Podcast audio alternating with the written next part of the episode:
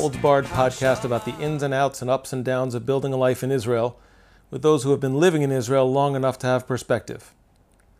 I'm Goel Jasper, and my guest today is Dr. Dodi Tobin.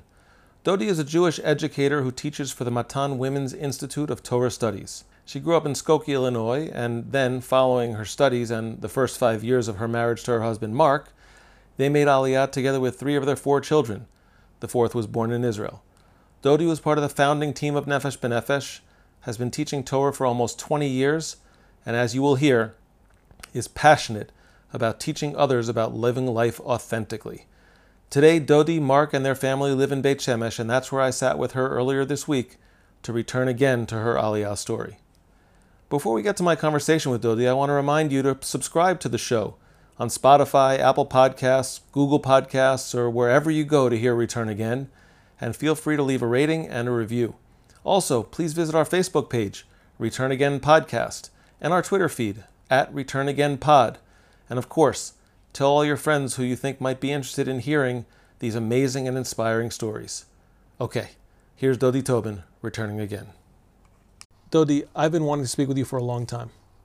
I know it's hard to believe, but I've been wanting to speak with you for, for a long time because when we first made Aliyah, when the Jaspers first made Aliyah, for some reason I had occasion to have a conversation with you. Maybe it was through your role at Nefesh B'Nefesh or whatever, and you had concerns about the children of people making Aliyah to Anglo neighborhoods and and considering how much English language help was being provided by Nefesh B'Nefesh and everything, it was like there was to a degree you you had some some potential concerns. We'll get to that later. Okay. But you're one of the reasons why I even came up with this podcast idea to begin with. Hmm. And I'm not just saying that. So thanks for joining me. Pleasure to be here. So let's let's start at the beginning. Okay. And when I say let's start at the beginning, I mean the beginning. Hmm. When was the first time the idea or concept of Aliyah even came to you? Oh, wow. Okay. Well, I just want to tell you this is the perfect night for this. Uh, this discussion because tonight is literally our 23rd anniversary of Aliyah. Well, Mazal Tonight. Tov. Thank you very much. So it's really we're very happy about that. Um, I Do you, take do, sorry. do you- Yes. Do you, do anything to recognize it? Um, no. Never have. I mean, When not and not anything years- major. I, I I think it just sort of August. I don't know. It's busy. No, we're not.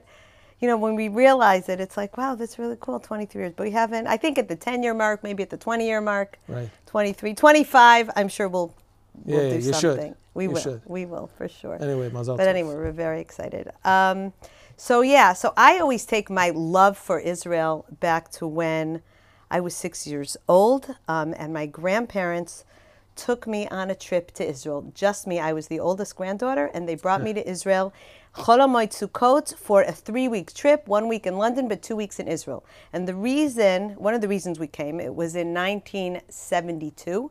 So I think just the post 67 excitement in general, Right. but also my great grandfather had made Aliyah um, maybe a year or two before, three years before, to uh, Beit HaKerem in Yerushalayim. And my grandmother, it was my uh, my grandmother's father, um, Rav Chaim David Regensburg. He was actually a big uh, Rav in Chicago, the head of the the yeshiva in Chicago, and uh, the based in there and everything. You and he can made tell Aliyah. you're from Chicago because you say yeshiva. There you go. I had to say it. yeshiva. I had to say yeshiva. Absolutely.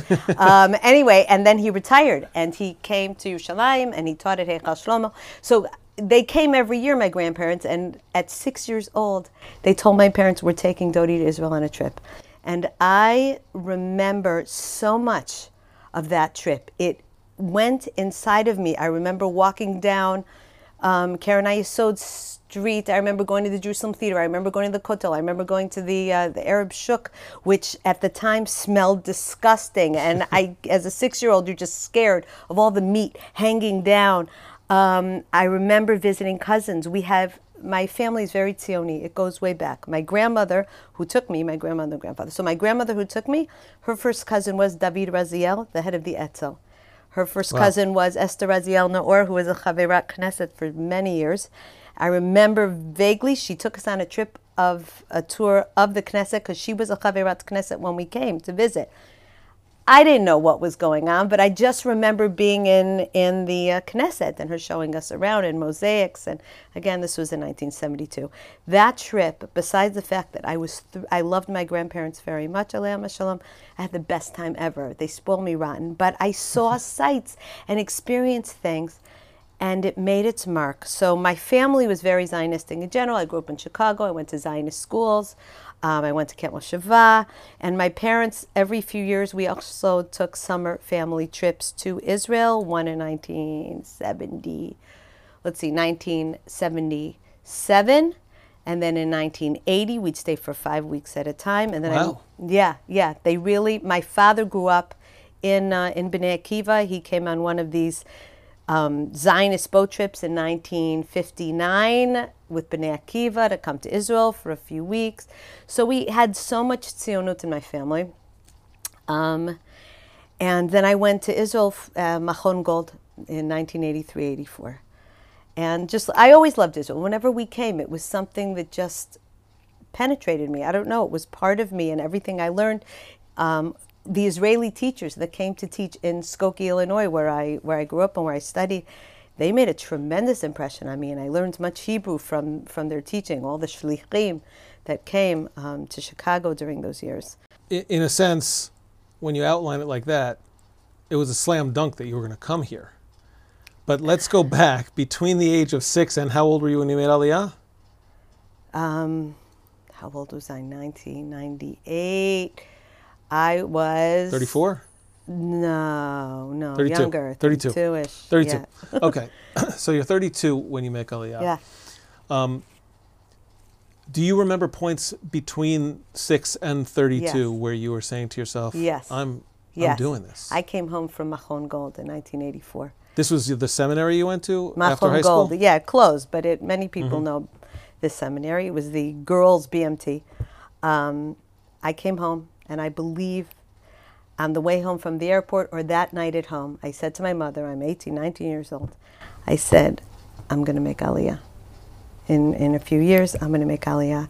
And my mother, and I'm going to tell you what my mother's response was because Baruch Hashem, she lives in Israel, she made Aliyah, she's here. But at the time, and this was already um, 23 years ago, um, when Aliyah was not as popular as it is now. It was still, people still thought you were a little crazy to do it. my mom, I always say my mom had a cow. She went nuts at me. What are you talking about? You don't know what you're talking about. You're going to move to Israel. You're young. You don't know. Da da da da da da. And um, and I basically stopped talking about Aliyah to my family until I was ready to come. Wow. But I knew deep inside that I wanted to make Aliyah, and I was looking to marry somebody who also wanted to make Aliyah. This was always your plan. Always I, my I plan, and I'll tell you why. the same talk. Yes, and I'll tell you why. Because I really, really believed in my heart I wanted to live an authentic Jewish life and I wanted to live the truth. And we lived some very lovely years in, in the United States, and we lived in Boca Raton. We made Aliyah from Boca Raton. But always, always, I said, this is the Derech HaYashar. It's, there's no, the Torah teaches us uh, to, um, the mitzvah of, of living in Israel. Um, there's nowhere else to be. Like if you're gonna, for me, it was if I'm going to be an authentic Jew living in a truthful Jewish life as a as a Tzioni Jew, then yalla, Israel. That's where I'm going. So I looked, and it took it took several years to find my incredible husband, Marc, um, because I wasn't. I- It, I I didn't want to settle for someone who didn't really have their sights set on Israel, and so uh, yeah, and so I did. I, I married Marc. We made our plans. We lived in America. We got married in '95, August '95. Our anniversary is coming up as well.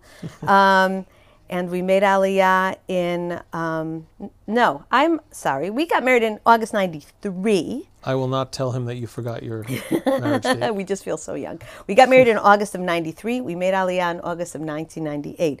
In those interim years, I was finishing up my PhD in clinical psych. I said, I finished my PhD before we moved. We both agreed. We went on some pilot trips. We had two kids. Um, and then we had a third um, who was a baby. You know, we had three kids in total when we made Aliyah. They were ages three, two, and three months when we made Aliyah. Um, and we just did it. We just had our plan and, and we just did it. So, yes, it was a slam dunk. What was it like for you in high school? um, did you feel like a fish out of water, or did you like did you feel comfortable? Were you talking to friends about the idea of Israel someday? No, it was no. totally Aliyah wasn't something I discussed in high school. I went to the Ida Crown Academy. I had four great, fun years. Um, it wasn't the Aliyah. The making Aliyah became a reality after I spent my year in Israel at seminary. So what happened during that year?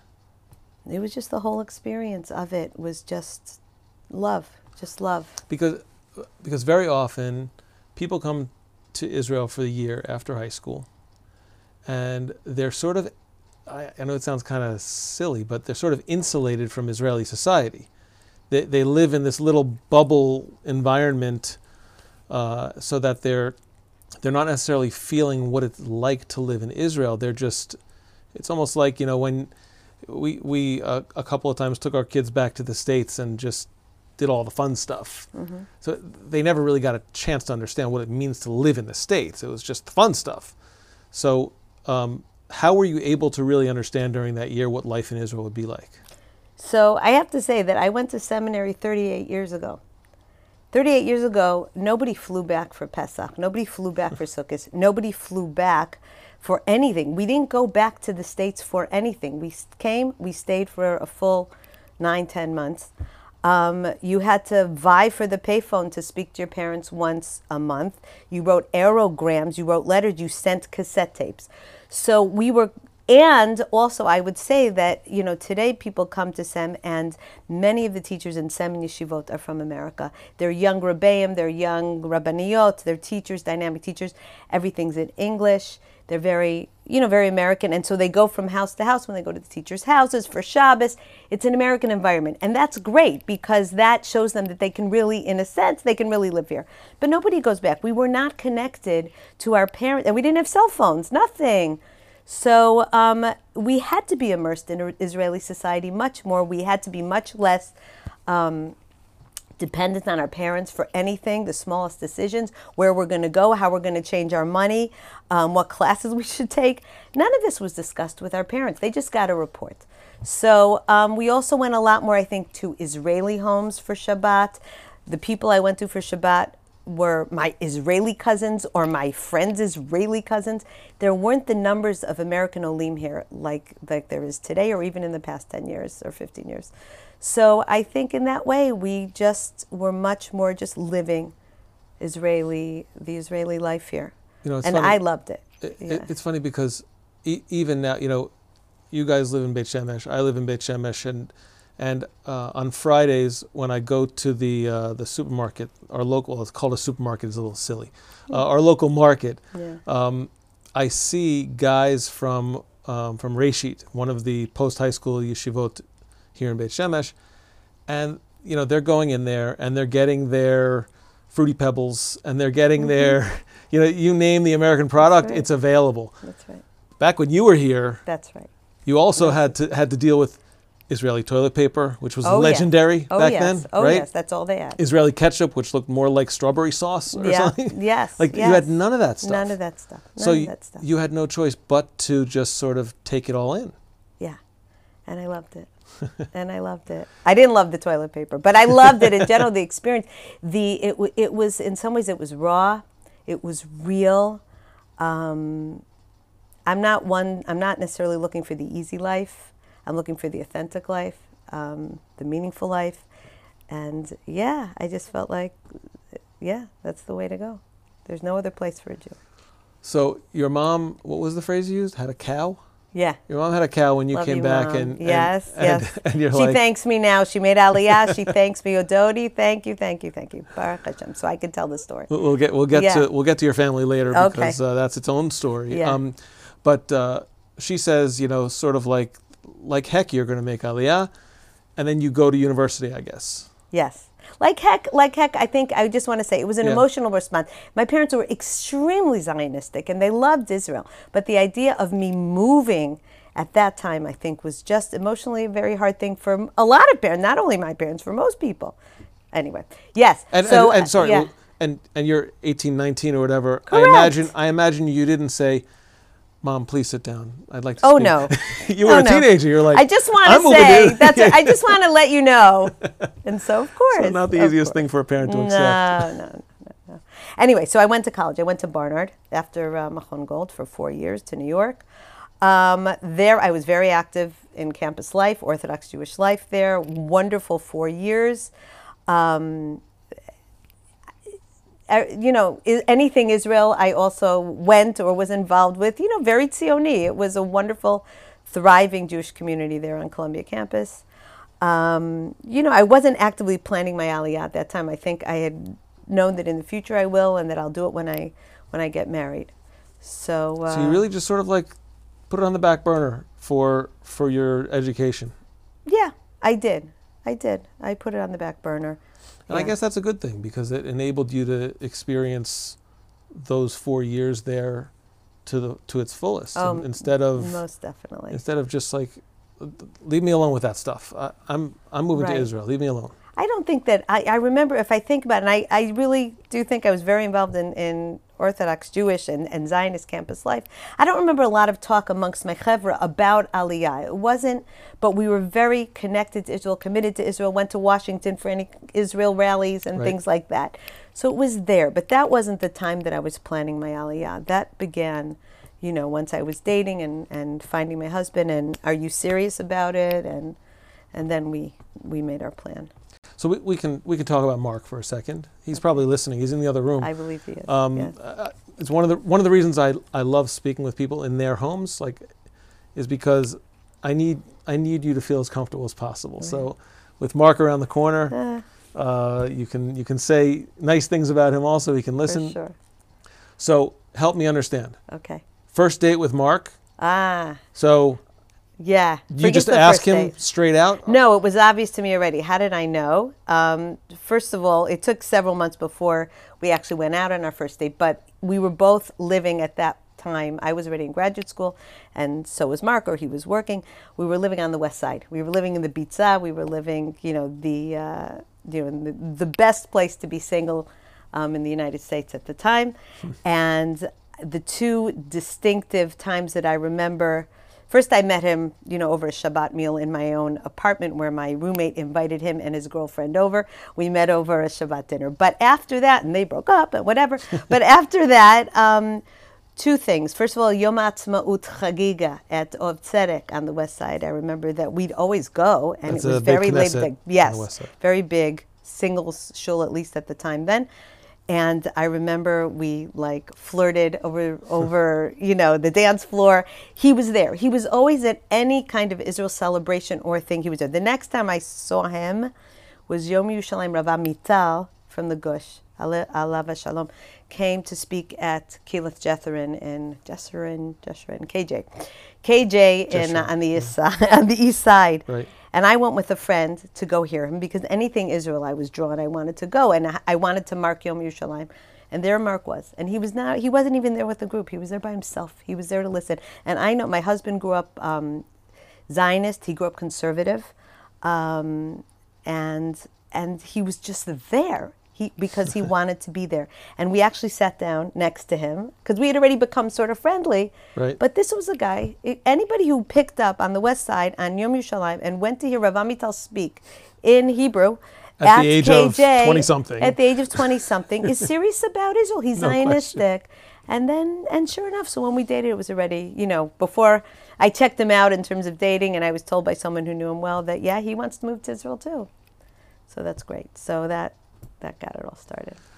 Okay, and so then you get married and Yeah. immediately go to Florida, or or you Oh, started we lived in in we area? lived in Brooklyn for a year and a half. I was finishing up my I was doing a psychology intern at the time in Borough Park at Maimonides Hospital. So we lived in Flatbush for a year and a half, um, and then Marc's company moved down to Boca Raton, Florida. So we moved down there, um, and we lived there for three and a half years, where we had three out of our four kids.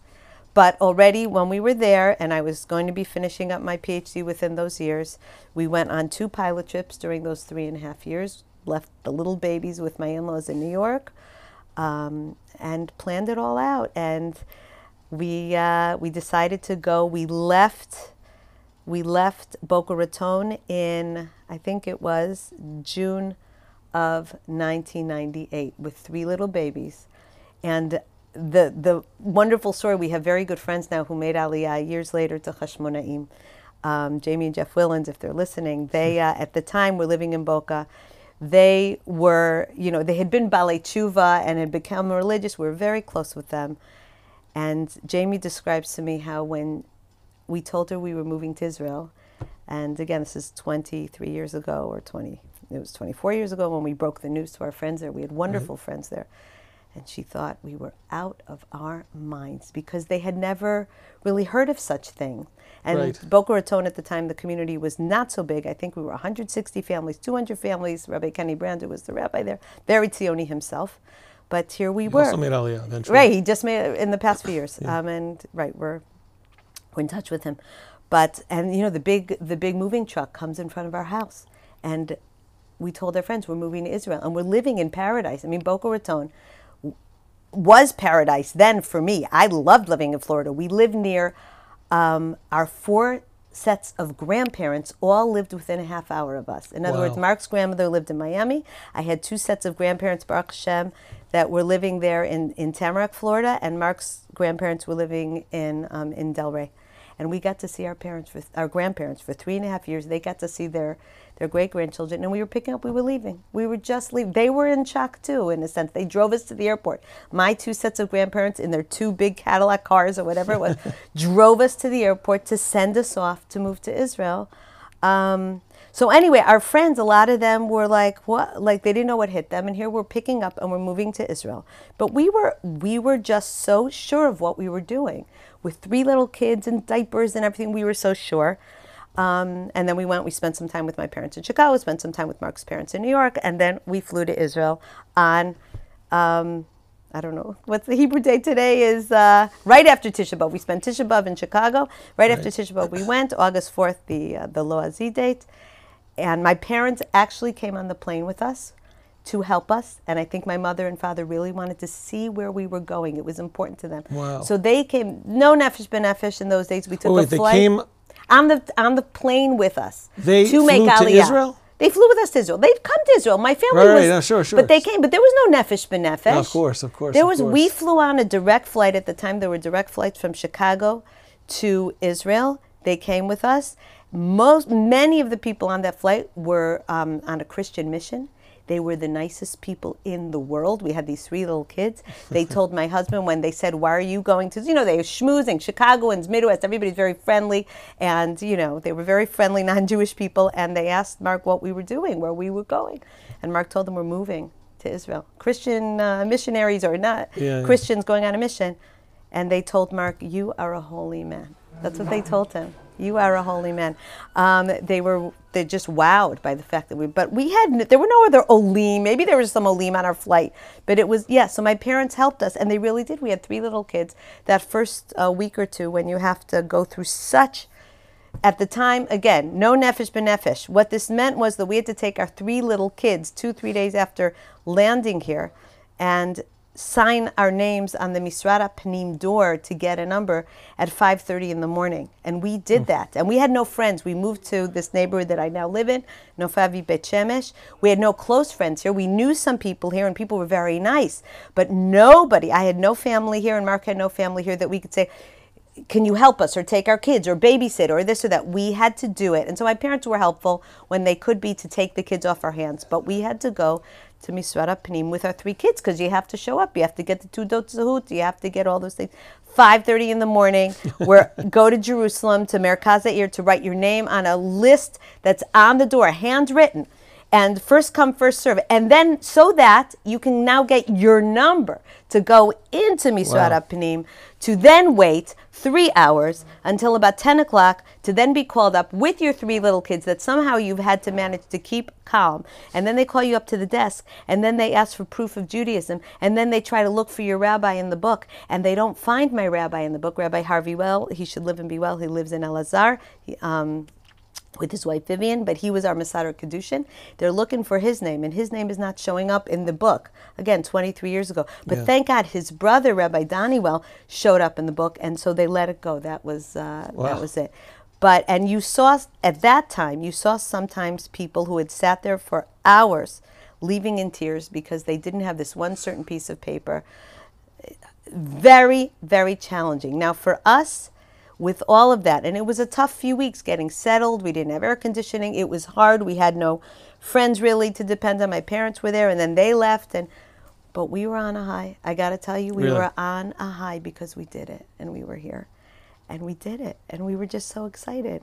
I'm telling you, and we moved to a wonderful community that really embraced us. Nofei Aviv and Beit Shemesh, and uh, we had some good friends also in Scheinfeld of Beit Shemesh, and but we did it, and we were so happy. Okay, so you just you just went on. You basically told so much, and I want to go back and talk about a couple of these individual pieces. Beseder. Your pilot trips. So there's no internet back then. I think there was, but I it mean, was there was the World Wide. Web, right? There was the World Wide Web. There were You chat rooms and things, but you, very you basic. couldn't go. You couldn't go and, No. and do your research online. No. about- so a pilot trip then Tehillah. was very different from a pilot trip now, I right? You went with suppose. Tehillah. I don't even know people come on pilot trips. They just take a trip. They go so, visit their friends. So they what'd go- you do? So you came actually, here Marc. and did what? Yeah. So wait. So Marc would leave before me. I think I'm trying to remember. We had two.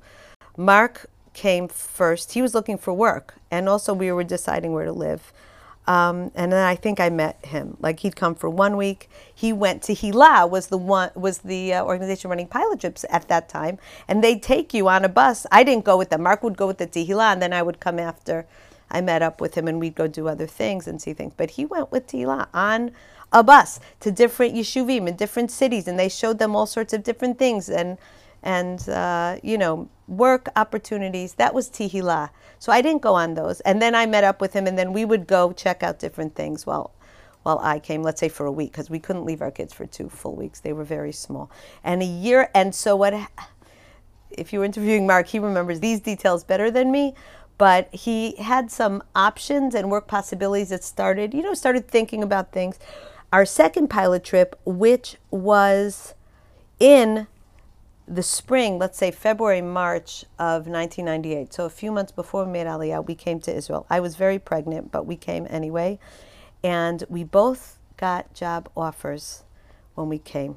And I actually got a job offer from Nishmat. Um, Rabbanit Henkin had been visiting Boca a few weeks before, and she stayed at our house, and I made I made a kesha with her, and so I got a job offer to work at Nishmat, even though I was in psychology, but I really wanted to.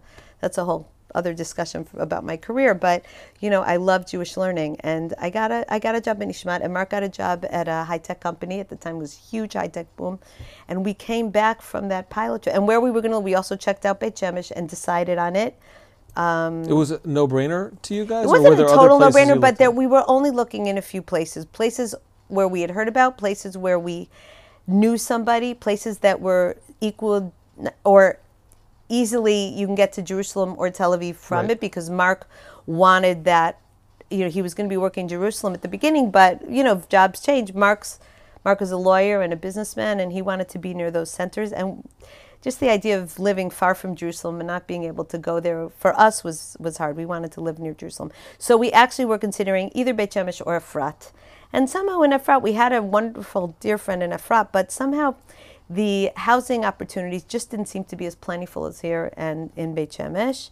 And we also, I mean, I will say that our first pilot trip, we stayed with some friends in Scheinfeld who lived in an apartment, and we had been living in a house in Boca with a pool. Not a huge house, but every house in, in Boca has a pool. Okay. And just a house. And here, you know, it was, it, I had always imagined that, you know what, when you move to Israel, you're going to have to live in an apartment. You are going to have to downsize.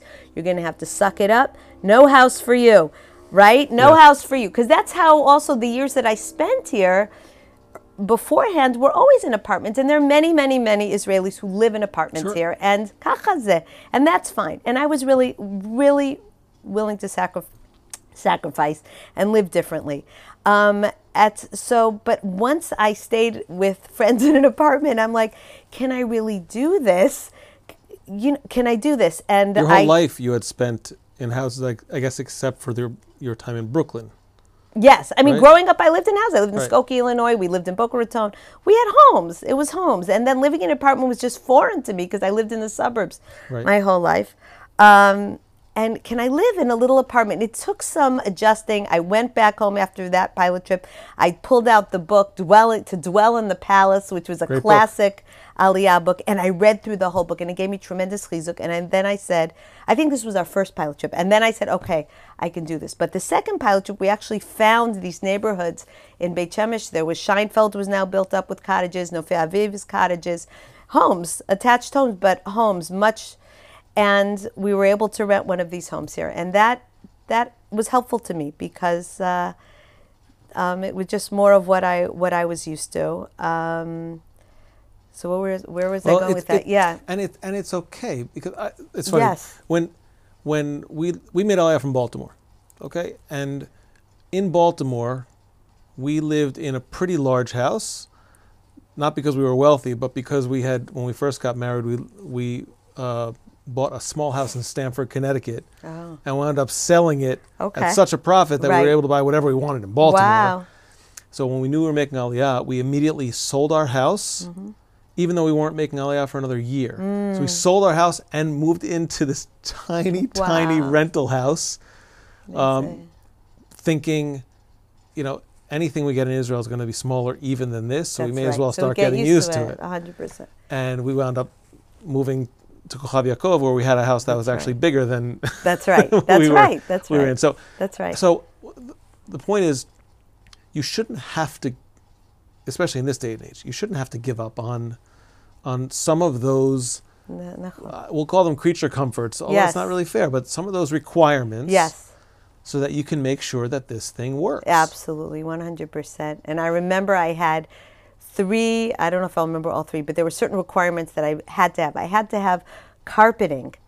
We have carpeting actually through most of our upstairs. Um, I had to have the carpeting because I had too many memories of freezing in the winters here in Israel with that one space heater, staying in a friend's apartment in Yerushalayim and just freezing. I said, no, I have to have carpeting because I grew up with carpeting.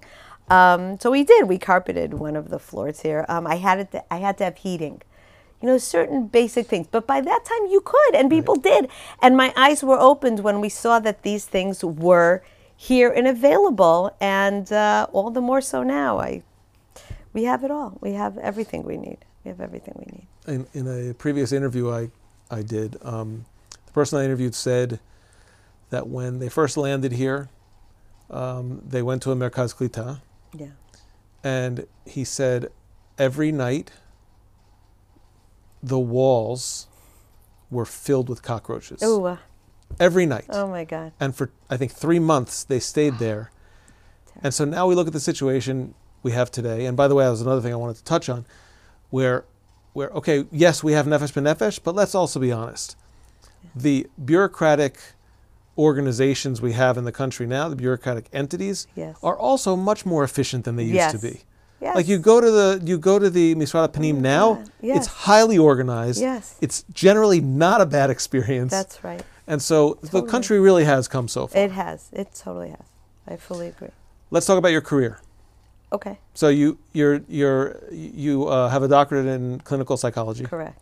and yet And you're not a clinical psychologist. I am not. So can you talk a little bit about your career journey since you made Aliyah? Sure. How much time do you have? Yes. Plenty of time.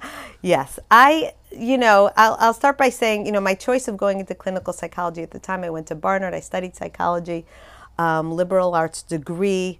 You know, um, I loved always, since a childhood, loved Jewish learning, loved Torah, loved Torah learning. But I always joke that, you know, it wasn't necessarily, you know, 30, 40 years ago encouraged amongst us young modern Orthodox um, adults to go into chinuch. Today, I think it's it's more popular, and you have YU, and you have, but at the time, it wasn't something that was encouraged. Not necessarily in my high school; it was very much a college prep school. Not by the community, not by my own family. My mother was a teacher in a day school, and she had her own experiences there. Right. So being a, a, a teacher in chinuch was not something that was encouraged. It was more find something, you know, a different profession. Psychology was something that spoke to me, so I studied psychology in Barnard. And then the obvious next step for me was okay, I'll just go do my doctorate in psychology. But the fact was that my I and now it's in hindsight more because through the years it just came out more and more. I always loved learning. I always loved learning Torah. When I was studying in Barnard, I used to go. My favorite class at Barnard Yeah. was Drisha. In other words, I'd go to study at at uh, from David Silber's Drisha that was on the west side. It was probably one of the first, if not the first, women's learning institutions in the world. Um, and I'd go there once or twice a week and, and learn Shiurei Torah, and that filled my heart. So I did do my doctorate, but there was always a niggling feeling that I needed something more spiritual. And it was always there, but it took many years until I finally just said, Zeo, I, I, I want to go in that direction. So when we came to Israel, even though I finished my degree, and we came right after I finished my degree, pretty much, a, a year later, I, um, I was thrilled to get a job, even if it was only in administration at Nishmat, because I wanted to be in that world of women's Torah learning. It excited me. So I worked in Nishmat administratively loved the experience, but always deep inside niggling at me. I wanted to be on the other side of the desk. I wanted to be teaching, but it was still very primary within me. I went from there. I worked. In, I did um, the um, the Atid Fellowship. I don't know if it still exists, but run by Jeffrey Saks and Rabbi Brovender for Jewish educators. And f- through that, I also went to Pardes. I worked there for two years. So Nishmat, two years. Then I got you know, antsy, and I moved to something different. Pardes. At that time, at Atid, I also had the opportunity to write some research papers on um, Aliyah and education, um, Jewish education. Um, Can I ask you an unanswerable question? okay.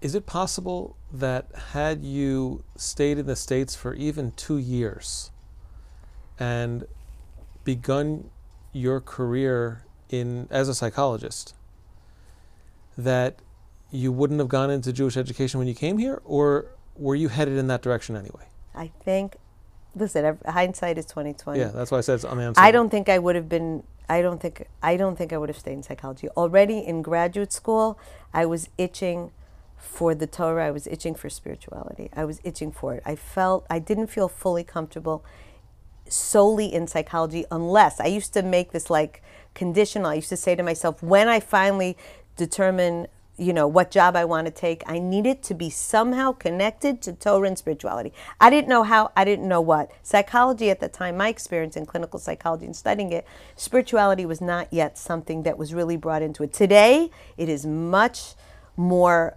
popular. I think that spirituality and psychology, there's so much more that you're finding now in the field. But in my training, spirituality was not even, there was nothing, nothing discussed. And I was such a spiritual person um, that it was hard for me to be so disconnected from spirituality when, you know, as part of my uh, working with people, I wanted to be able to also give them some spiritual, uh, you know, inspiration. And I, I struggled with that. I struggled with that for years. And that, I think, is reflected in my career path because I worked at Nishmat, I worked at Pardes. And then, by the way, people always saying to me, What, you have a PhD in psychology and you're not using it? It was this almost like this sort of hmm. guilt or this jealousy or people saying, How could it have been that you did all that work in your PhD and you're not using it? That you know so I, I heard it and it sort of felt like what's Ke'ilu, what's wrong with me that I'm not using it so I actually after Pardes after Pardes I went to Nefesh B'Nefesh So you do Nefesh B'Nefesh for a couple of years. Yes. So at this point, you're in Israel six years or so, yes and it's like two years, next thing, two years, next thing. and then two years next thing which was I opened up a private practice because I ah, finally So you stuck I was it. ready to move away from the Olim and I wanted to give it a shot and I did and I had a clinic for about two years and then I, I had I think it was 2010 at this point You're so teaching informally, teaching Torah informally during this period, or you're like totally away from it? Not even yet. Not even yet. I was doing psychology and, you know, going to seminars, getting supervision, doing a private practice. So between Pardes and private practice, the end of the private oh, practice. or you mean chapter- Nefesh B'Nefesh and private practice? No, I mean be- between the right. end of Pardes Right. and finishing your private practice to your session. Yeah. You're not teaching Torah, Not in any major way. right? I mean, I have a whole Torah story of how I got to teach Torah, but I did get to a point in my private practice where I was just like, it wasn't filling me. I wasn't feeling satisfied professionally, and I couldn't deny the call in my heart anymore. And I've told this story since then. I couldn't deny it anymore. I was I just wasn't happy and all I wanted to do was learn. I learned Torah. I went to Shiurim. I had started learning with Rabbanit Shira Smiles, who was a major mashpia in my life and my spiritual life. Um, enhanced tremendously here in Israel in a way that my Jewish education in America never touched on certain areas of spirituality. It wasn't, it was a very solid education in America, um, but it wasn't necessarily the most spiritual Jewish education in America. So um, here, that got very ignited by various teachers. I mean, there is nothing like Torah Eretz Israel. There's nothing like learning Torah here in terms of spirituality. So all that, wait, yeah, Hold on a second. yes, Obviously, in terms of like visiting the places where Tanakh took place and all that, Yeah. that's easy to understand.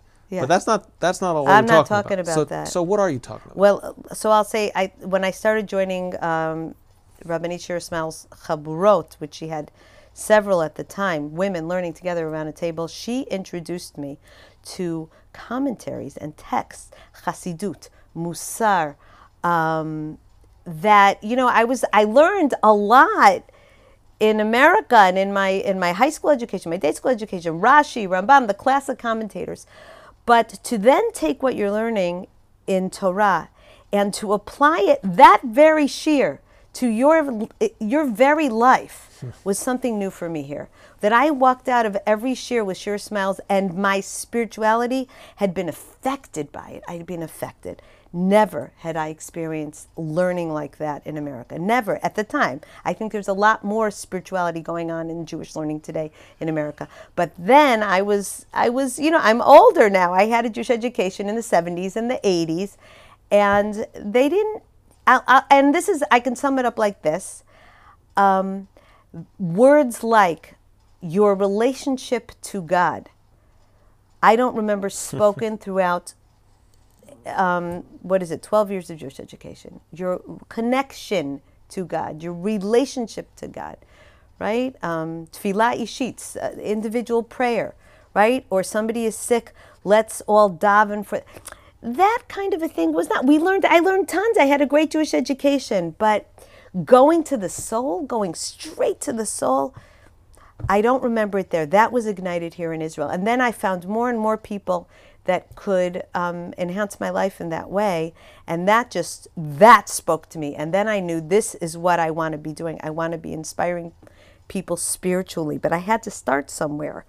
Um, I don't know how much time you have. I mean, So where'd you story- start? So I started. What happened was I finally I was not happy doing psychology, and I finally it was around my 40th birthday.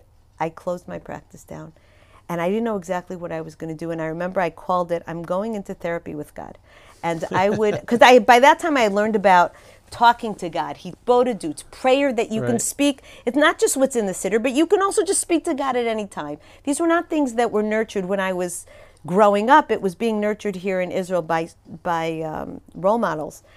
And I remember I took walks in the morning, and I would I would try to talk to God. And I remember just saying, Hashem, I don't know exactly what you have planned for me, but I want to learn Torah.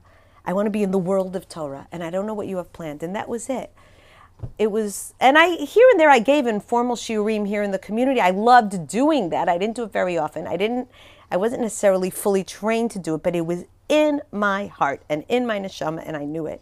And then i got a call from um, barry rebbe barry goldfisher. Um, it was that year but later that year this is it's it's an incredible story because i really believe that hashem was involved in every step of the way with my career and my evolution into who i am today. I remember I must have shared with his sister-in-law, who who is a good friend of mine here, something about wanting to teach Torah. But it was not something I was doing it. I was going and learning and going to shiurim regularly because I loved it. It gave me, you know, it was my it was my life. It was my breath. Um, she must have mentioned it to her brother-in-law who was who had just opened the seminary in Beit Shemesh, and he needed a sub one Sunday morning. And so, and it was it really um, a, a wonderful seminary. Under it was at the time under the auspices of NCSY. I think now it's independent for several years, but um, and many teachers in Beit Shemesh uh, are from Beit Shemesh who teach there. But it was for more for kids with weaker backgrounds, coming Okay. from an NCSY kind of in public schools and things. Right. And he needed a sub for a morning. I guess the teacher couldn't show up, and he picks up the phone. I didn't know him at the time. Now I know him. I've known him for years. But he said, Hi, I hear you want to teach Torah. And you know, we actually this morning have one slot open and we need a sub. You have anything you can teach? You want to come in? I happen to have prepared one shiur that I had given, I think, over the holidays to a group of, of you know, like teenagers here in the community. And it was the Slonim Rebbe, the Nitivot Shalom. It was a piece from the Nitivot Shalom, which I had fallen in love with since Shira Smiles introduced me to the Nitivot Shalom. To this day, it's one of my favorite texts.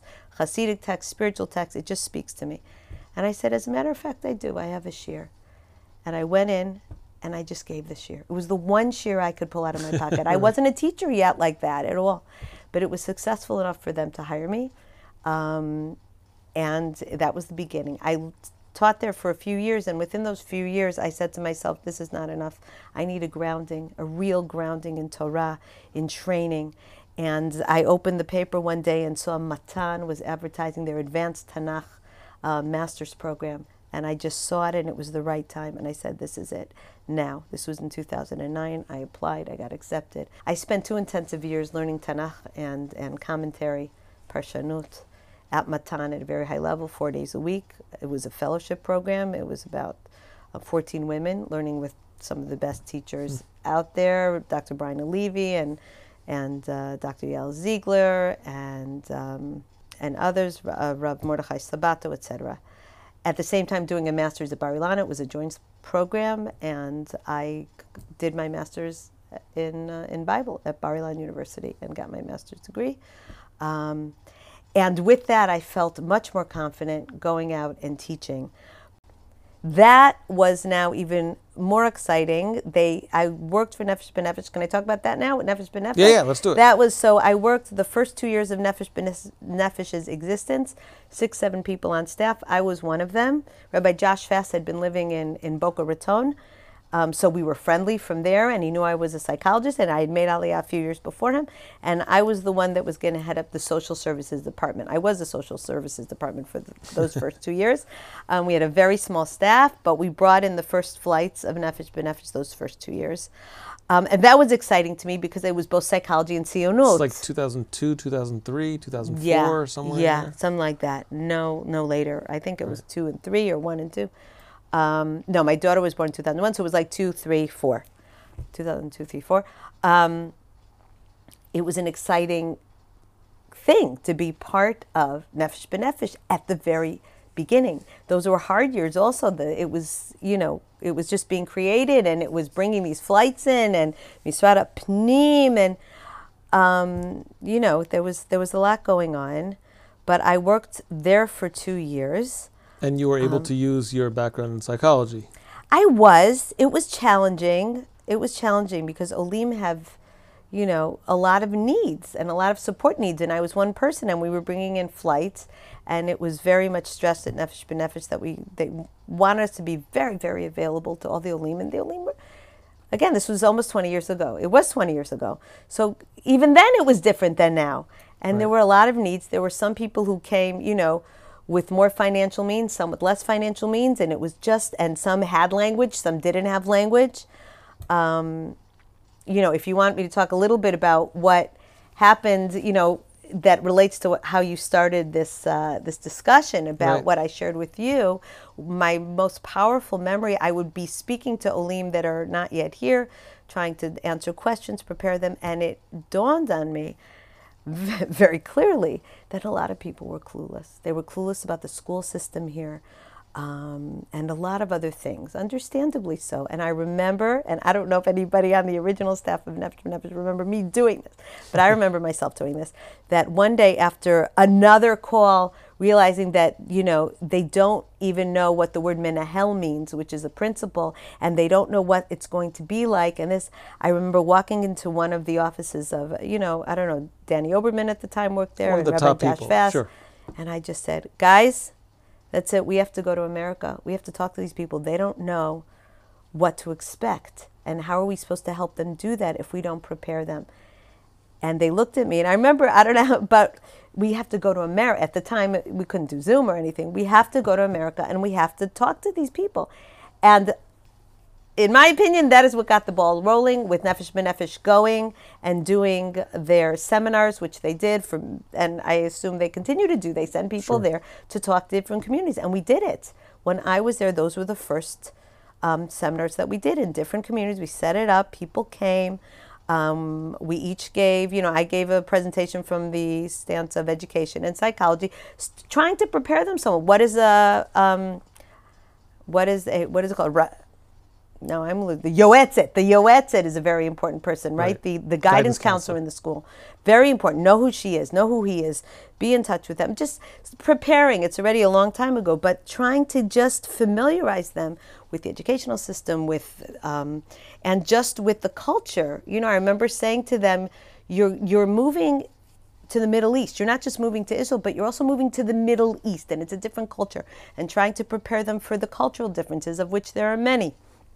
Um, one of the things I did, I think, during those years, I had a support group for a short period of time for mothers living in Ramat Beit Shemesh, New Olim. Right. It, it went up for a few months, but I remember one of, I don't know if I should say this, but I guess you, No names. no, forget the names. It's what, what one of the most difficult issues for these women were, besides everything, Right. was the lice. Oh, yeah. Was it you know i'm not gonna It still is. color code it was the lice. And their kids go to school and there's lice. And how do they deal with lice? I personally had my own lice experience when my kids were little too that freaked me out until you sort of get used to it and you get it. I i, I shaved my my baby boy he was two years old. I came home from a trip short trip to the states he was covered in, in lice because i left him with mark and mark didn't know from lice i shaved his head off i just shaved my child's head off i had his hair Hair, yes. shaved his Let's hair off that. shaved his hair off because I was just freaking out by the lice. But I remember that was a really big challenge for these mothers, the lice. Um, I yeah, think- I think- yeah, because it's a different approach to lice here. It just. I, I think there are people who don't make aliyah because of the lice. are you serious? Oh, I'm serious. I think God. I think there are parents who, you know, listen, we're we're pretty easygoing, we Jaspers, okay? Yeah. But but I know other people who are not so easygoing. And the same personality that leads someone to have like specific bedtimes and meal times and and outfits laid out the night before and you know the sort of like let's call it the the more obsessive side of organized, let's call it. okay. I think someone like that, they, they take a look and they say, I, I, I don't think I can handle that. Right. Because Yeah, the, the big thing about lice in Israel, and it's funny, I never thought we'd get into a conversation about lice, Neither but it's relevant. the big thing about lice in Israel is it doesn't matter how good you are at making sure your kids are clean. Right. because the next day in school, they're doing some dance in Gan Yeah. and they're back to back with a, another girl It's who, true. whose parents don't care about it. it's true. and there's, there's very Not only that, I that can be understand that in, a, in, a, in an Israeli school, correct me if you know differently, they're not allowed to send a child home because of lice. That's right. You're not allowed to do that. which is the opposite of the states. That's right. The states and the states. If you're a kid that happens, even you're, if you're a, you know, a child of American Olim, you're going to visit Israel and you're going to a camp or you're going into a school, you have to be checked for lice first. If you come from Israel, it's like this sign, mark of Cain or something. You have to be checked for lice. So even there, it's like, yeah. But I, but it's, it was a real thing for them, and I get it. I really do get it. I had to struggle with it as well. It, it eventually ends. The lice ends. Your kids become adult, and they don't have lice anymore, and they don't Uh, even before adult. even before adult, they right? come- in high come school 12, or whatever. 13 or- yeah, yeah. Right, right, right. But it's I listen. It's it's just different. It's just different. Then was the time to what is my true voice in terms of what I want to teach Torah wise. Um, I had started during those two years at Matan. I also took over running the SNF, the branch of Matan in Beit Shemesh, which I ran for eight years, bringing Torah learning to the community here in Beit Shemesh um, at Matan. I did some teaching in that program at the time. In those years also, I got a job at Matan. They opened up a Tanakh teacher training program called Eshkolot. It still exists today. I helped create, together with Rabbanit Shani Taragin and Dr. Bryna Levy, that program. For three years, I was the dean of students of that program. I also ran this Tanakh, the Matan Tanakh Summer Institute every summer for four years. Um, all these things I was able to do administratively. I created them. I worked with. It, it was an incredible experience. I was with you know the greatest teachers out there. Um, and it was just fantastic and wonderful. And I would travel to the States. And when I used to travel to the States, I'd have the opportunity to do scholars in residence Right. Shabbatot. That was where I really, I loved those trips. I loved speaking to American communities there. Um, but even then, so if I don't know if you want me to lead into my my cancer now, because that's where this this story takes me at this point. Sure. Sure. Yeah, I 'Because didn't- what happened was I was schedule. yeah right. So I was running anytime you want. Eshkolot for three years, but it was it was getting more and more challenging. Also because I also ran the the chapter the the branch here in Beit Shemesh, and at the same time running Eshkolot, it was getting hard, and um, I. I finally decided that I was going to give over the running the branch in Beit Shemesh. I needed to just do one thing; it was too much. I gave it over to someone else, and then I'll just add one little one little piece on sort of a whim because my son wanted to go. We went to Uman um, in before Hanukkah in in I guess it was November or December of 2018. My son at the time had wanted to go with friends. They didn't. They canceled on him. Ima Abba, you want to go to Uman? We went to Uman. Um, as a family trip, my son, one of my daughter who was born here. I have four kids in total. My three Right. boys born in the states, and my, my daughter who was born here. And we went on a, a davening trip, and we went to Uman and Mezhibush with Baal Shem Tov and and Berdichev for about four days. It was insane. It was freezing. It was nothing we ever imagined we'd do, but we did it on the spur of the moment. A month later, I got a diagnosis of breast cancer. So even that sort of how did we go to like daven at the kfaros of people like uh, Rabbi Nachman and the and the Baal Shem Tov, and then there was something about that that was really fantastically timely. As Rabbi, as Dr. Bryna Levy ta- said to me, you know, you you went to the place where davening really you went there before. It's like an incredible thing. She made that connection for me. In January of 2019, I got diagnosed with breast cancer, and I basically said I, I, I'm, I stopped working immediately. I stopped working because I, I knew that I You would had have to go job to do. through. I had another job to do. I had to go through intensive chemo, and, and that was it. Um, and I stopped working, and I need to stop working. This leads me to you can ask me questions about about cancer, or I can just sort of jump and say about my teaching now and what the cancer has done, or we Well, can talk I- about I, through cancer. I don't want to. I don't want to ask you questions about cancer. This is not the podcast for that. But I do want to ask you questions about what it's like working within the Israeli health system okay. when you're fighting cancer. Okay. What What was that like, given given your paradigm for health, having grown up in the states Yeah. um, and healthcare? What did you experience here? How Okay. was it? I'm going to tell you. Let me just, I'm going to finish, round out my career. Go for it. Because I will just say that being diagnosed with cancer ch- has changed my life um, in terms of appreciating life, appreciating the blessings in my life, trying to live every day to the fullest, being very thankful to God for what I have. And it has also given me the courage to, tr- to find my true voice in terms of what I want to teach Torah wise, how I want to teach it, who I am. It's just when you're in a situation where your life is now you know, you have a life threatening disease. It was like whatever insecurities I had um, about, you know, am I teaching the right thing? Or maybe I should be teaching this way, or maybe I should be like this. I should follow the model of this um, big rabbanit, or this or that. Who am I in terms of my teaching? this having cancer has now just forced me to really find my own voice and just say, you know, life is short. Do what you want to do. Say it how you want to say it. Connect to it on a deep level. And that, I think, is what my Torah teaching um, reflects now. I've been teaching over the past year at Matan Hasidic insights into Parshat Shavua. It has been a wonderful journey and experience for me with a good response. And I just love teaching the way I teach now. I've found my voice, but really, it's because of my illness that it forced me to just go there and be who I really, really am. And that's, it's a wonderful, very freeing feeling without the insecurities of, am I like this? Am I like this? Are they going to like me? Are they not going to like me? It's like, forget it. It doesn't matter. You have to be who you are because life is precious. So that's in my Right. teaching. So that's what I'm, I do today.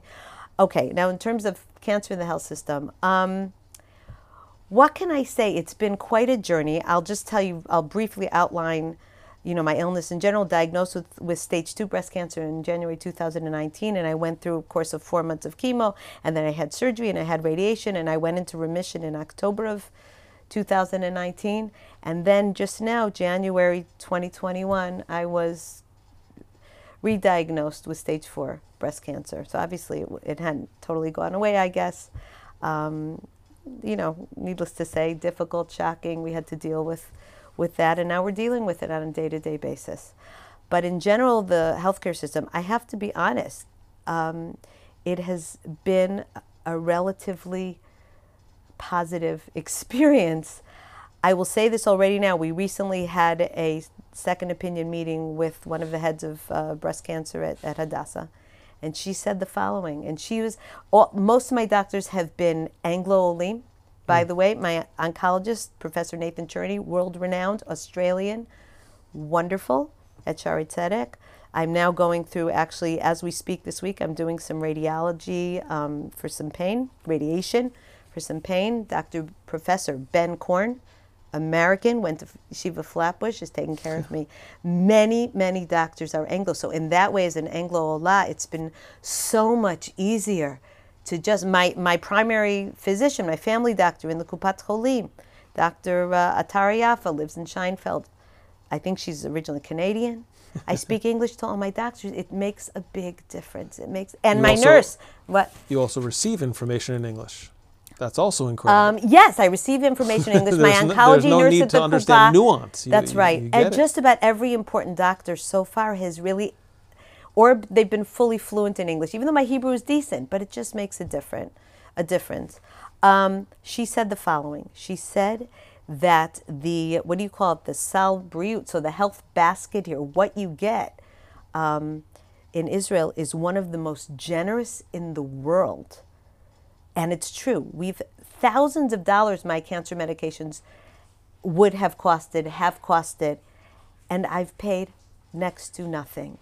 I get a PET scan every three months that I know in America many people with cancer have to fight for with their insurance to get a PET scan. Right. Every three months. It's been just, and she said, and I don't mean to put down America, but, she, and I'm not going to say who said it, but, you know, compared to that in America, it's like a third world country. I think if you have money, then you can access these things, but if you don't, it's much harder. So that was just the most incredible thing, but I have found it to be so um, in this country. So that's amazing. My doctors have been good. Um, the care here has been excellent. My Kupat Cholim Maccabi, tremendous in terms of cancer care. I have a mitavachat. What is that? Like an intermediary who can make sure that, that I have all the papers I need all the time, and I just pick up the phone and call her, and she does it right away. I have found my Kupat Cholim to be excellent. Uh, I Um, think I think that that uh, people considering Aliyah, I think the Israeli healthcare system is probably one of the best kept secrets about this country. I think so.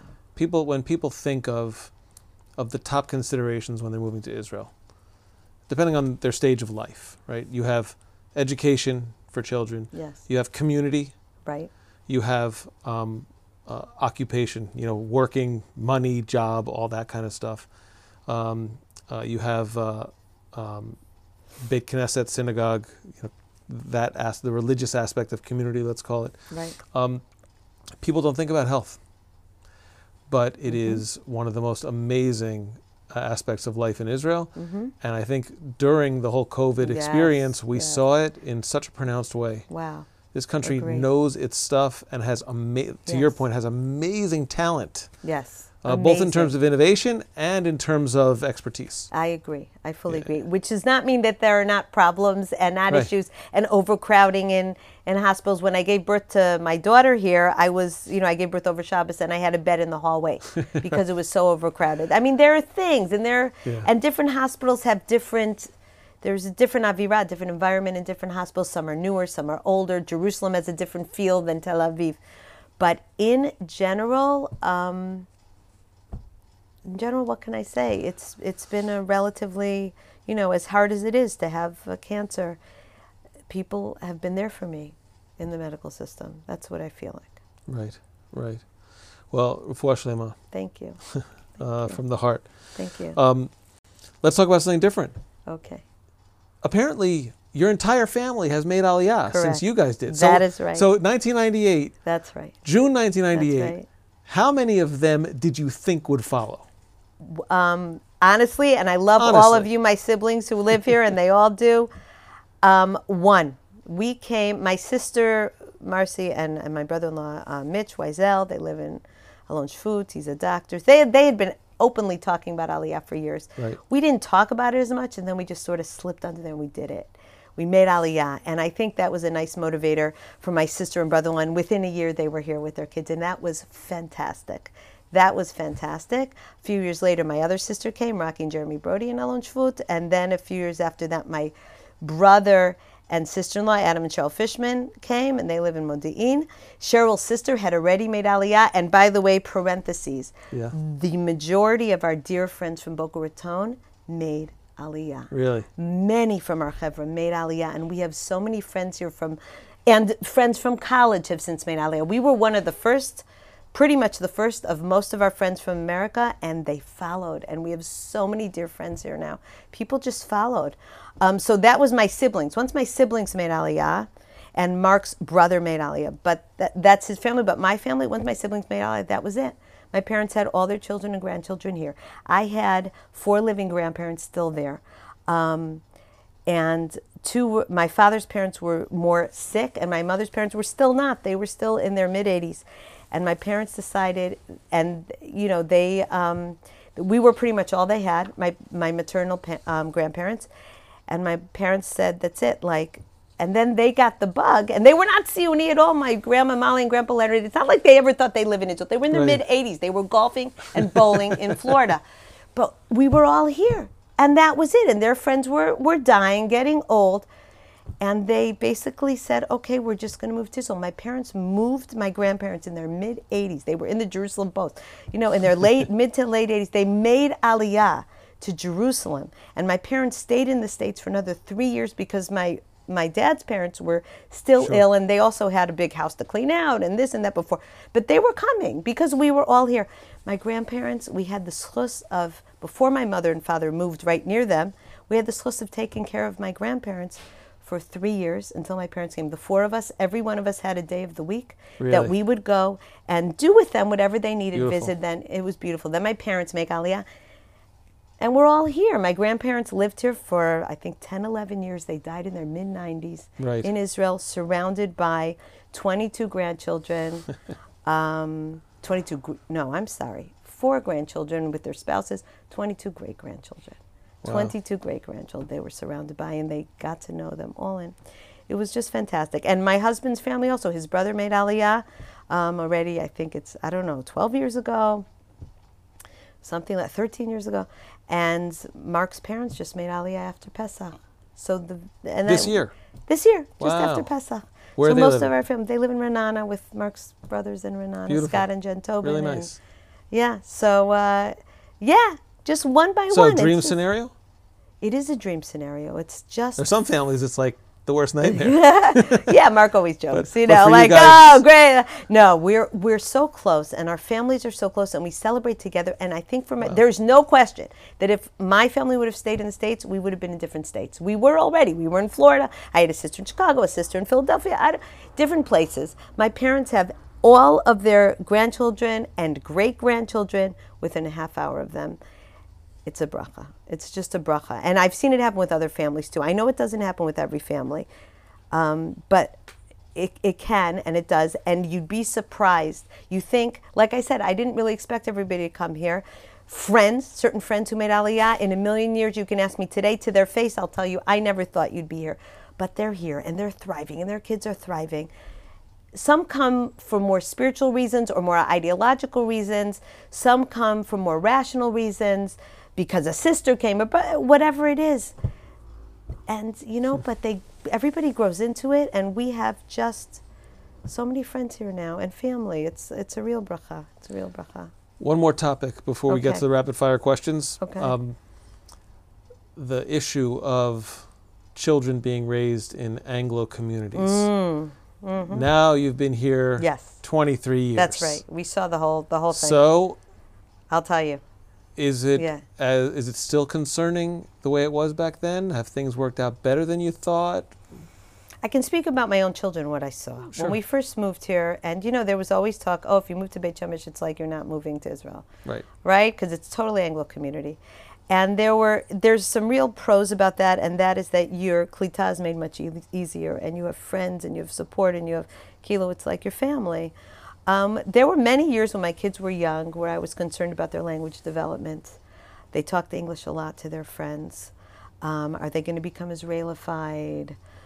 really for many many years and how do we do things to get them more israeli Right. sending them to chugim you know to clubs and after school stuff really important was to make sure that our kids went to um, youth group to Tnuat Noar, either Ezra or B'nai Akiva, both in, in Beit Shemesh. That, I would say to this day, I believe is a very, very important Wow. um, klita um, enhancer for kids. And I've seen in communities where kids don't go to the youth group, and they go for years. They start in fourth grade and they go through, you know, 11th, and they're madrichim and, and all sorts of things. If you're able to have your child in there, it really shapes them in terms of Israeli culture, Hebrew, ideology, all of that in We've a way it too. that's we right? We've No seen question. it. We've seen it. And i've seen communities or kids in families that they didn't want to go and they weren't made to go. I used to tell parents bribe your kid to go. Give them whatever the heck they want. Bribe them to go because it's such an important part of their education here the informal education all my kids thank god went they went to either ezra or b'nai akiva and they were all madrichim um, in b'nai and and that i think was very important and then they went to high school and then they start to not want to be associated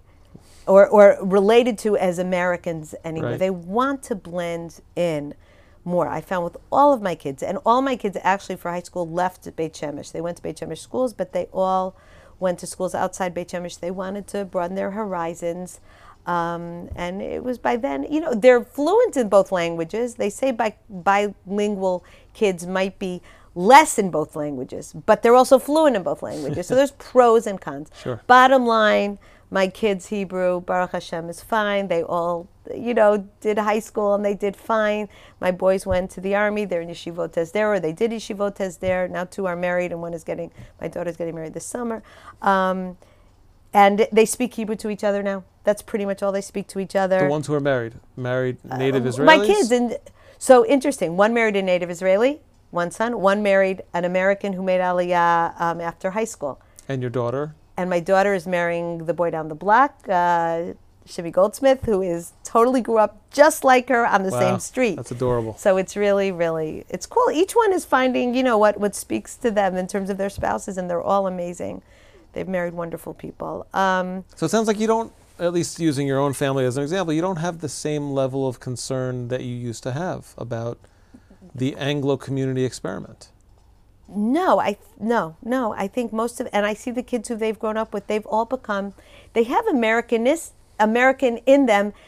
And I would say that latov. In other words, they use Right. it for a good Not things. necessarily a bad thing. It's not a bad thing. It's it's really I don't think anybody, any of my kids or these kids see having that English and having that Anglo background and having grown up in families like this as as a negative. I think most of them now see that it really helps them. It helps them in the work world, helps them in the academic world. It helps them in terms of getting jobs, to have that English, to have an American mindset, you know, long-term planning. I don't know. There's be, as long as they've also conquered or have become Israeli in their identity, and they they have they Sherut Leumi, the army, Yeshivot Hesder. They're with the best of them out there. They speak fluent Hebrew. They're able to function in both ways. There's something really very special about that. But I do think that as um, as children, you need to encourage them. They shouldn't. You shouldn't necessarily allow them to completely cocoon themselves in an Anglo environment without going out there and uh, and having, um, you know, and and being with other Israelis. Right. And for some of my kids, it took a little longer to get more comfortable, and some it took less long. Some were like, "I'm done. I'm speaking Hebrew from here on in, and I'm finished." Each one in their own time, but they're all fully functional in in in this country, and that is a thrill. We're very proud of all our kids. Yeah, Baruch amazing. Hashem. Amazing. Yeah. You've ended the exile for your family. Yes. Amazing. Yes. I hope so. Yeah. Yes.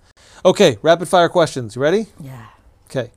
Uh, you can answer in two words, or you can pontificate on what it all means in the bigger scheme of things. You ready? Yeah. Number one, for the Tobins, Kedem or Israeli grape juice? Israeli grape juice. I like Kedem, but my kids like the Israeli better. I think I have one child who likes Kedem, but I think most of them like the Israeli. Yeah. Heinz or Israeli ketchup? Israeli ketchup. I don't. I'm not a big ketchup person either way. My kids like the Israeli Osem, much better than Heinz. Interesting. Okay. Uh, the Israeli food you love the most? Not the Oh. family, you. Me, the Israeli food I love the most. Yeah. I think maybe shakshuka is up there. Yeah. Is there an Israeli food you can't stand? Like, how all can the people all like the this? harif stuff, all the very spicy. You want to stop? You're going to have to answer that again.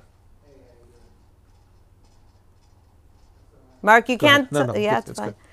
Um, all the really spicy stuff, I don't like at all. Um, it's just too spicy for me, and you know, um, off the top of my head, that's what that's what comes to mind. The Israeli Hebrew accent. Yeah. Have you tried it? Do you Yes, do it? Do you I think try. everyone should do it? What's your take on Oh, it? Oh, halavai. Yeah, I wish everybody would do it, but not everybody can do it. I, I try to do it. I think when I want to, I can put it out. They can still hear that I'm not fully Israeli, but it sort of rolls off a little more. I think it has to do with how people hear language. But but in the end of the day, you know, it's okay as long as, you know, you can speak Hebrew. That's the most important thing. Right, right. Any pet peeves about life in Israel? Oh, the honking on the roads when people just honk you they have no patience and they just honk you um, when people talk very loud and scream at you i think there's less of that now but you know it's just like you just sort of have to get used to that and roll with it um, yeah like uh, you know standing in line and someone says i was here you know they sort of invisibly saved a place in line and then you like you're cutting them. I was here. Um, we've been doing renovations on our house and we've had a, both arab and israeli workers here and they all smoke a lot and drink very very strong coffee. Like why? Like why? You know um, so things like that i think come to mind. And also any kind of when there's rudeness in terms of uh, you know like um, service industries that that bothers me but i do think there's been a lot of improvement in that area in general I agree. I agree. Um, what brings you to tears in Israel? And I mean like tears of joy. oh hatikva every time Really? every time every time standing at a at a tekes at a an army ceremony for my my boys they're now all out of the army but every single one and then on top of it all when you you're doing that tekes i'm just moved it's like a full body experience of being so moved like you're standing in a moment where jewish history is cutting through you you are literally living Jewish history at that moment. And then they sing Hatikva at the end, and I can't get through. I can never get through the song. So that makes me that makes me cry. All kinds of when you go for Yom Yerushalayim and the kotel is full. I'm just moved. Um, I was today. I actually drove from my home. I had an appointment in Jerusalem. I am still, still. It doesn't get old that drive from Beit Shemesh to Jerusalem, going up and going toward and going through the mountains and welcome to Jerusalem. I every time still, I look at the sign that says Jerusalem, 20 kilometers. I'm like, I have the chus to drive to Jerusalem whenever I want. All of these things just just move me. I my kids make fun of me that I cry so easily. I will add Baruch Hashem. Three weeks ago, we became grandparents for the first Oh, time. wow. So that's just a wonderful addition to everything. But weddings, weddings make me cry here. Brisson make me cry. Um, all of it. What's been better than you expected? spirituality, my spiritual growth here.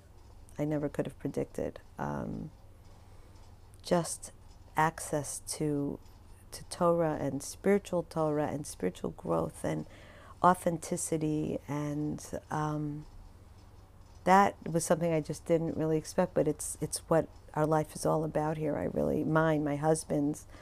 Um, better than expected. Life, lifestyle here has much better than expected. We have a beautiful garden that looks out on the Judean hills like I never, I never imagined. And every time I go out there, I'm looking at, at Eretz Yisrael. It just blows me away. Um, those those are two things that, that immediately come to mind. Um, What do you miss most about uh, the place you came from? hmm. At this at this point, nothing. There were years where I had to wean myself off, you know, having things sent from Target or I need this or I need that, and I used to be like, oh, or arid, arid, extra dry deodorant, whatever. You know, some of those things, Ziploc bags, which now they have here. Yep.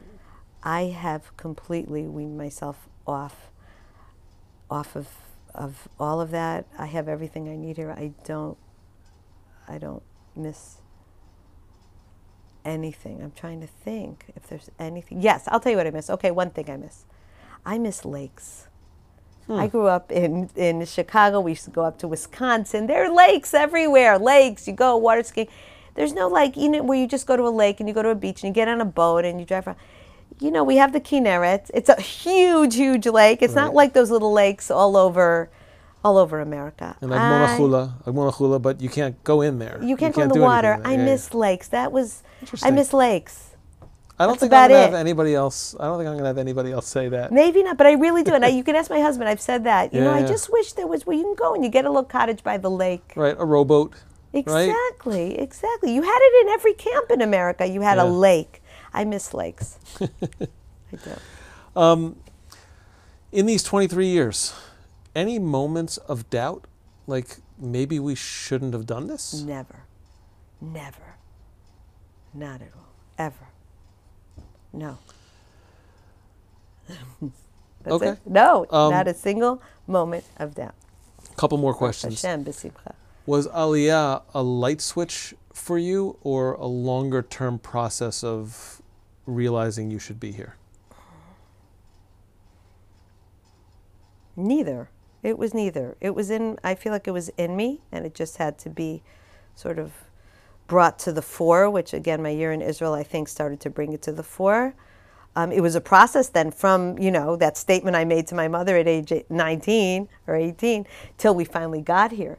But it was, it was very much planned out and thought out, and I didn't want to schlep it out. I, it was, I mean, I, I'm that per, kind of person, I think, anyway. When I put my mind to something, it's like, okay, let's do it. So we really, really did it. I'm like, we are not going to not make Aliyah.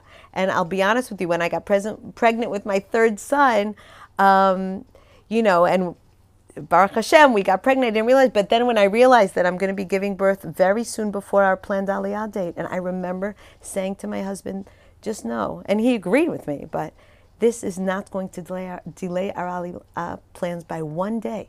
We're going, and sure enough, at six weeks, we left Boca Raton. We left our home. When he was born, within a week, we had a babysitter come while we had to pack, pack, pack, pack, Right. and we had a little baby. Six weeks, we were on a plane. We were gone, and at three months, he was. I made Aliyah with a three-month-old. So um, it was it was a planned out process, but it wasn't a light switch. It was part of me from when I was young. I think yeah, so. maybe even from when you were six.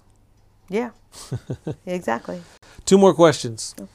Uh, this is going to sound kind of simple. I'm not sure how simple it is. Is Aliyah for everyone? Right. It's simple and it's not because my knee jerk reaction is yes, and my non knee jerk reaction is yes. Um, but Two but they're yeses. different. Two different answers. Um, listen, I really, I really believe that our tradition teaches us that this is where we are meant to be, and that living in galut is not the normal state, the normative state for a Jew. That a Jew um, flourishes, and a Jew must flourish in the land of Israel. We are. I, I call living in Israel living in three dimensions, three dimensional Judaism. If you live outside of Israel, it's two dimensional Judaism. America, I had a wonderful growing up and a wonderful education, and everything that I am and who I am, so much of it is because of the values that were nurtured within me um, throughout my life growing up in, in the States. But there's no Kedusha there. Galut is not Kadosh.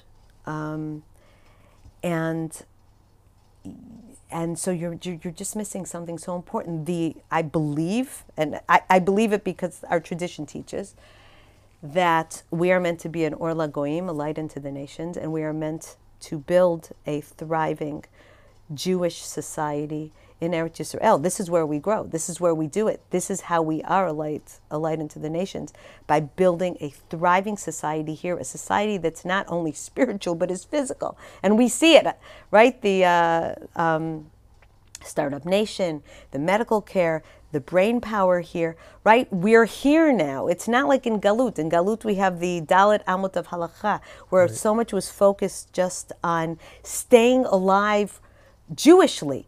So halacha was very much focused on and just staying alive Jewishly. There, you didn't have the luxury of working on or studying. And the Rav Kook talks about this studying emunah and working on your emunah and your spirituality and combining the physical with the spiritual. All of that was very much we we had to survive in Galut, but now we're here in this country, and and and you can be here now. See, that's the other piece of it. I, I'll admit, I look at Marc and myself and I say, we did it. Baruch Hashem, Baruch Hashem, Chasdei Hashem. But we really, really did it. We just picked up and we did it. And there were times even where it was difficult work wise. We didn't always have, you know, a lot of money. We were in the minus at certain times. Sure. Um, you know, Marc was out of work for a short period of time, a, a, a year. I didn't know what I was doing. There were harder times, there were easier times.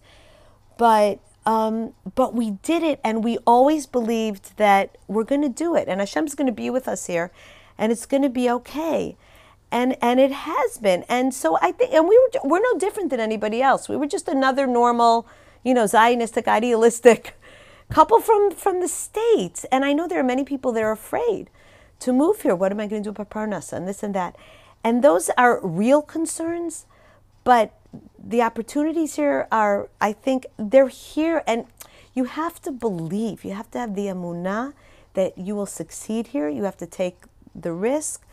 Um, and uh, so I even forget what your question was. So at which this yes point. is that? Is Aliyah for everyone? Is that, the, is that Aliyah sec- is for every yes. Jew. This is so. This is what I also say also, and I've gone and I've spoken in America, and I I don't necessarily hold back about this. Um, anybody who's been raised with the, I would say at least the modern Orthodox Zionist education, should be setting their sights on Israel, if not for themselves, then for their kids. In other words, I understand it's hard for people my age in their 40s, their 50s to pick up and go.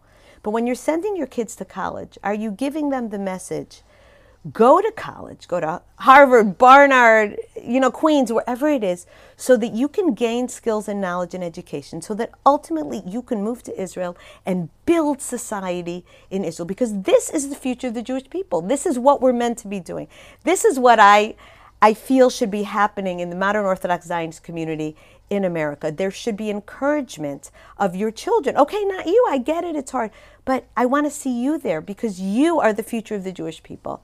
Um, so yes, I believe that for that group who knows, there's so many people that don't know and aren't taught. But at minimum, for that community right. um, and anybody who's been educated like that, yes, Israel needs to be something that you are.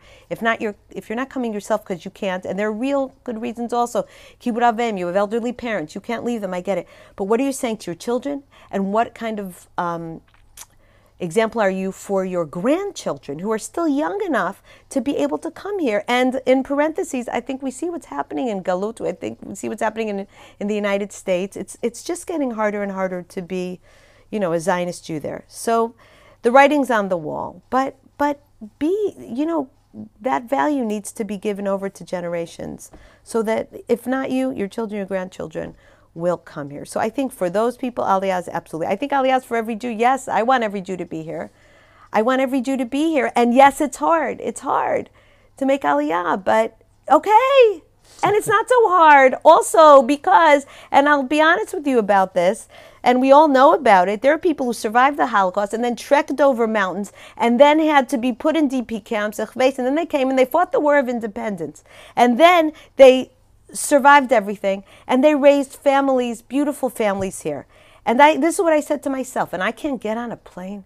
I can't get on a plane and live in a house that might be a little smaller than the house I lived in, and I don't have the wide selection of foods that I had in America, I can't get on a plane and just come and make my life here. That for me was enough. When I look at what people did to sacrifice to build this country, and I cannot get on a plane, a plane. so this is this is the these are the things that motivated me. So yes, it's for every Jew. But I know that you know unless you're educated, unless you have are raised with that value, it's much harder. It, it doesn't make sense. Right. It doesn't make sense. So yes, ideologically and in theory, yes, every Jew, but minimum, our our uh, modern Orthodox uh, communities. Yeah, you know, I, I once saw an ad for a uh, for a, a community that was being developed in the states, focused on, uh, let's call it, a, a Torah environment. Okay, it was uh, you know in in New England, and the the the tagline for the ad said, "It doesn't get any better than this." Yes, I think I saw that ad. And and I thought to myself, God. wait a second. So like people in that community, like it's really tough for them to understand. Yeah. But but for the people who are growing up in a community where where Israel is has a central role, um, Yes. it it's a little bit of a more practical discussion, let's say. Yeah. Last question. Okay. What's your magnet? Should I explain? Yes. Okay. Um, so we all have magnets on our refrigerator, or at least theoretical magnets on our refrigerator, um, with clever sayings or whatever. And and uh, I don't need to know what you have on your refrigerator, but um, I believe we do need to have a sort of like conceptual magnet that no matter what happens, we're here. What's your magnet?